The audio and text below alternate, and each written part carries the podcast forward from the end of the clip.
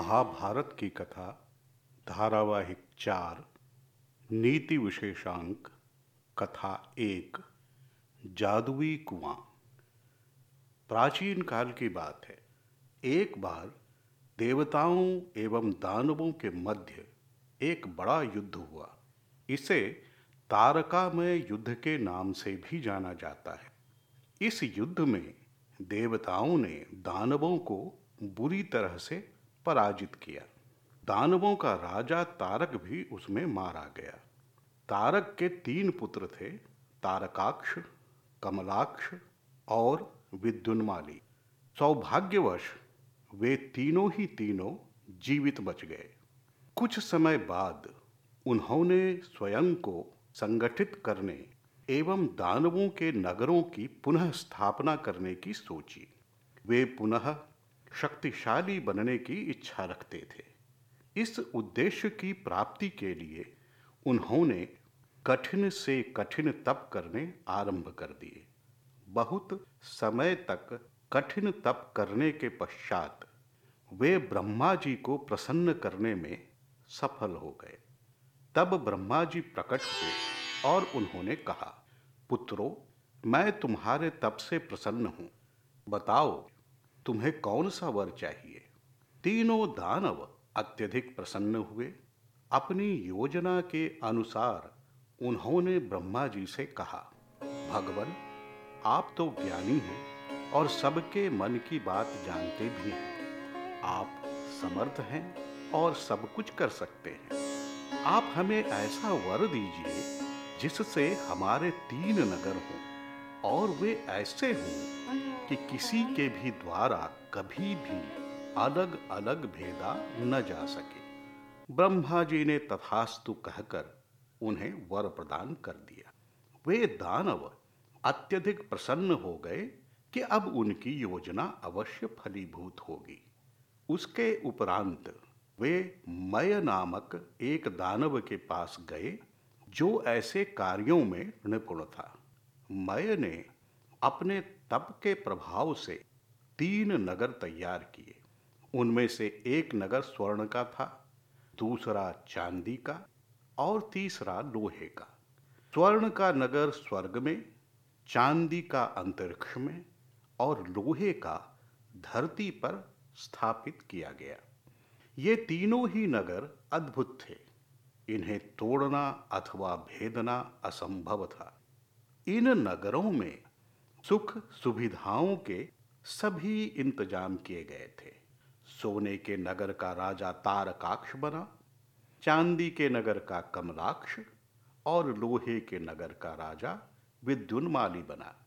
समय के साथ पूरे ब्रह्मांड के दानव इन नगरों में रहने लगे। इन्होंने अपनी सेनाएँ तैयार कर ली और इतने शक्तिशाली हो गए कि धीरे धीरे इन्होंने तीनों लोकों पर विजय प्राप्त कर ली। किंतु इनकी एक समस्या थी कि जब भी कोई युद्ध होता तो अनेक योद्धा मारे जाते थे। इसके कारण योद्धाओं की कमी बराबर बनी रहती थी।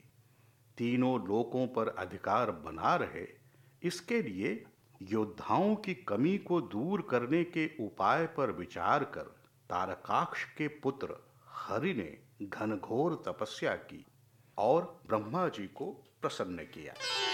उसने वर प्राप्त किया कि उनके सोने के नगर में एक ऐसा कुआँ हो, जिसमें मरे हुए योद्धा को डालने से वह जीवित हो उठे। इस प्रकार दानवों का साम्राज्य अनवरत चलता रहे। अब दानवों को योद्धाओं की कोई चिंता नहीं रही।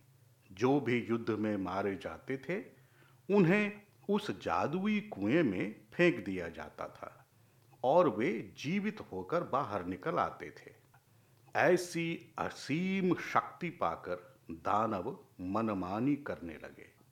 देवताओं के रहने के स्थान को भी उन्होंने नहीं छोड़ा। हर स्थान पर घूम घूम कर अत्याचार करने लगे। ऋषियों के आश्रमों को अपवित्र कर दिया।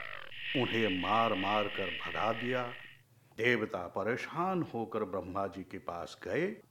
उनसे सहायता की प्रार्थना की। तब ब्रह्मा जी ने कहा कि इसका समाधान केवल भगवान शिव के पास ही है। अतः आप देवताओं को भगवान शिव को प्रसन्न करना चाहिए। तब सभी देवता शिव जी के पास गए। शिव जी ने देवताओं की कहानी सुनी और कहा कि यह कार्य वैसे तो कठिन है, किंतु वे उनके लिए यह कार्य अवश्य करेंगे। देवता प्रसन्न हो गए। उन्होंने शिव जी से पूछा कि इसके लिए उन्हें क्या करना होगा। तब शिव जी ने कहा, आपको एक ऐसा रथ तैयार करना होगा जो दिव्य गति से चलता हो और वह सर्वगुण संपन्न हो। देवता बोले, अवश्य भगवान, यह कार्य हम संभव करेंगे। इसके अलावा हम और क्या कर सकते हैं? शिव जी ने कहा, इसके बाद आपको एक ऐसा धनुष और बाण तैयार करना होगा, जिससे ये नगर ध्वस्त हो सके। देवताओं ने यह कार्य भी स्वीकार कर लिया। भगवान विश्वकर्मा ने रथ बनाया और शिव जी की प्रेरणा से देवताओं ने धनुष बाण भी बना लिए। उसके बाद स्वयं ब्रह्मा उस रथ के सारथी बने। शिव जी ने दानवों के विरुद्ध युद्ध प्रारंभ कर दिया। उसके बाद उनका वह रथ तेज़ी से भागता हुआ दानवों को नष्ट करने लगा। दानव घबराकर इधर से उधर भागने लगे। शिव जी का वह रथ इतनी तीव्रता से तीनों नगरों पर आक्रमण कर रहा था कि दानवों को कुछ समझ में नहीं आ रहा था कि वे क्या करें और कैसे करें। सबसे बड़ी चिंता की बात थी कि उनके पास अपने योद्धाओं को जीवित करने का समय ही नहीं मिल पा रहा था। जादुई कुआँ केवल स्वर्ग में ही था। दानवों ने इस पर विचार किया और वे इस बात पर सहमत हो गए कि उन्हें तीनों नगरों को एक स्थान पर कर लेना चाहिए ताकि वे अपने योद्धाओं को जीवित कर सकें। उन्होंने ऐसा ही किया और अपने नगरों को एक साथ स्वर्ग में कर लिया। शिव जी भी यही चाहते थे, क्योंकि उन नगरों को वरदान प्राप्त था कि उन्हें एक ही बाण से ध्वस्त किया जा सकता था। उन्हें अलग अलग नष्ट नहीं किया जा सकता था। इस युक्ति में सफलता प्राप्त कर देवताओं द्वारा तैयार किए गए उस अमोघ बाण को बड़ी भारी गर्जना के साथ शिव जी ने चला दिया, जिससे तीनों नगर एक बार में ही नष्ट हो इस प्रकार दानवों से देवताओं की रक्षा हो सकी।